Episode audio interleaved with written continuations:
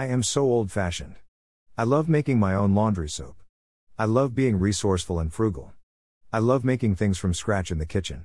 I love the jungle of plants we have in the house that gifts us with fresh air. I love the four fish tanks that we have. I love the fireplace where we get warm. All elements live in our home openly. Earth, fire, water, wind, it surrounds us all. I have dreams that speak to me. I have dreams like very few. I have dreams within dreams. I have dreams where I can escape my body and watch me sleep. I have amazing dreams, I guess I could say. Movies do not compare at all. There's real life. Every day, well, mostly, I feel the Holy Spirit hold me. He comforts me every day whether I acknowledge it or not. I have a constant shadow man that is constantly with me. I have no idea who it is, what it wants, or how I got him. I enjoy him, but he scares me cause he only stays so far away and no ever does anything, just stands and watches me. Black Shadow Man. I really like him as much as I don't. He stays on my right side. He stand in the hall between my room and the kids' room. He goes in the boys' room, the dog just sits there and looks and won't go in. The dog loves to sleep in there, all the animals do. Our son is animal attraction, the girl wants to but forces to hard still yet. I see a shadow child that plays around a few times a week. When the child plays, I can hear giggles, and I feel as if it's hitting a ball against the hall wall. He never leaves the hall, but if I pass by, he makes sure to stay on my left side. I feel him mostly when our own kids are gone, I think maybe it's so I'm not alone? I don't know. When I play certain music, he'll come out and play his game in the hallway. I see spirits constantly. They are bright flashes.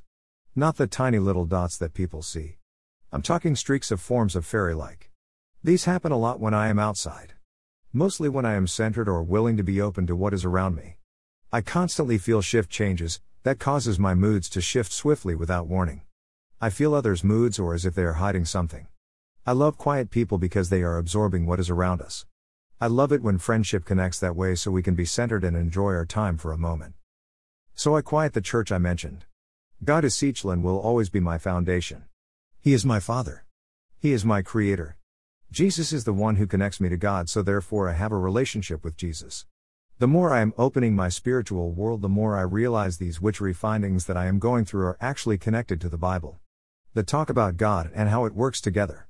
I'm amazed how it's connected. Everything is. I am making it a point to more connected to the earth, Mother Nature, and goddesses. I am just beginning and have no idea what I'm really doing, but I am loving every step I have taken so far. I have a handful of tarot cards I use every day. I have a lot of oracle decks as well. I love being able to use these as a connection between God, earth, and spirits. I am loving the witch I am becoming and I can't wait to see where this goes. I don't want to move fire or water. I don't want to see the future other than what happens in my dreams. I won't replace these for my God, I am just expanding my gift He has given me. I don't want to cast spells on others. If I cast a spell, which could consider mediation, ritual, prayer, etc., it's honestly how you think and feel about it. It's about how you find connection with what you are centered with. We are who we are. We have a purpose on this earth and it's up to us to use our gifts, even if it's just opening doors for others, a hug or we never know. I firmly believe when a baby dies, it was meant to give one person a message for a some reason many may never know. I find death to be something I look forward to and celebrate at any age. It's a matter of what our purpose is. My husband bought me a few literally witchcraft spell works. When I read through them, they call a few prayers, the mostly in all the books include the works God, Lord, Jesus Christ, etc., and it amazes me by just reading a simple chant, prayer, mediation that includes everything I feel is something I feel whole with. I've never felt so complete and whole with a purpose till now. Well, no, I don't know my exact purpose, I just know for a fact I do now. I have learned I have lived my life many times with the husband I have today. Breaking down walls and being who we are for real in a relationship has opened our auras to a place where we know we are the same people together. To have him be open to experiencing what I am doing, he has faith, so do I, but I'm a doubting Thomas. I have to read history of our ancestors of how they communicated with God, and that is how I connect best. I have not touched my Bible in a week, and I do not feel distant from God in any way.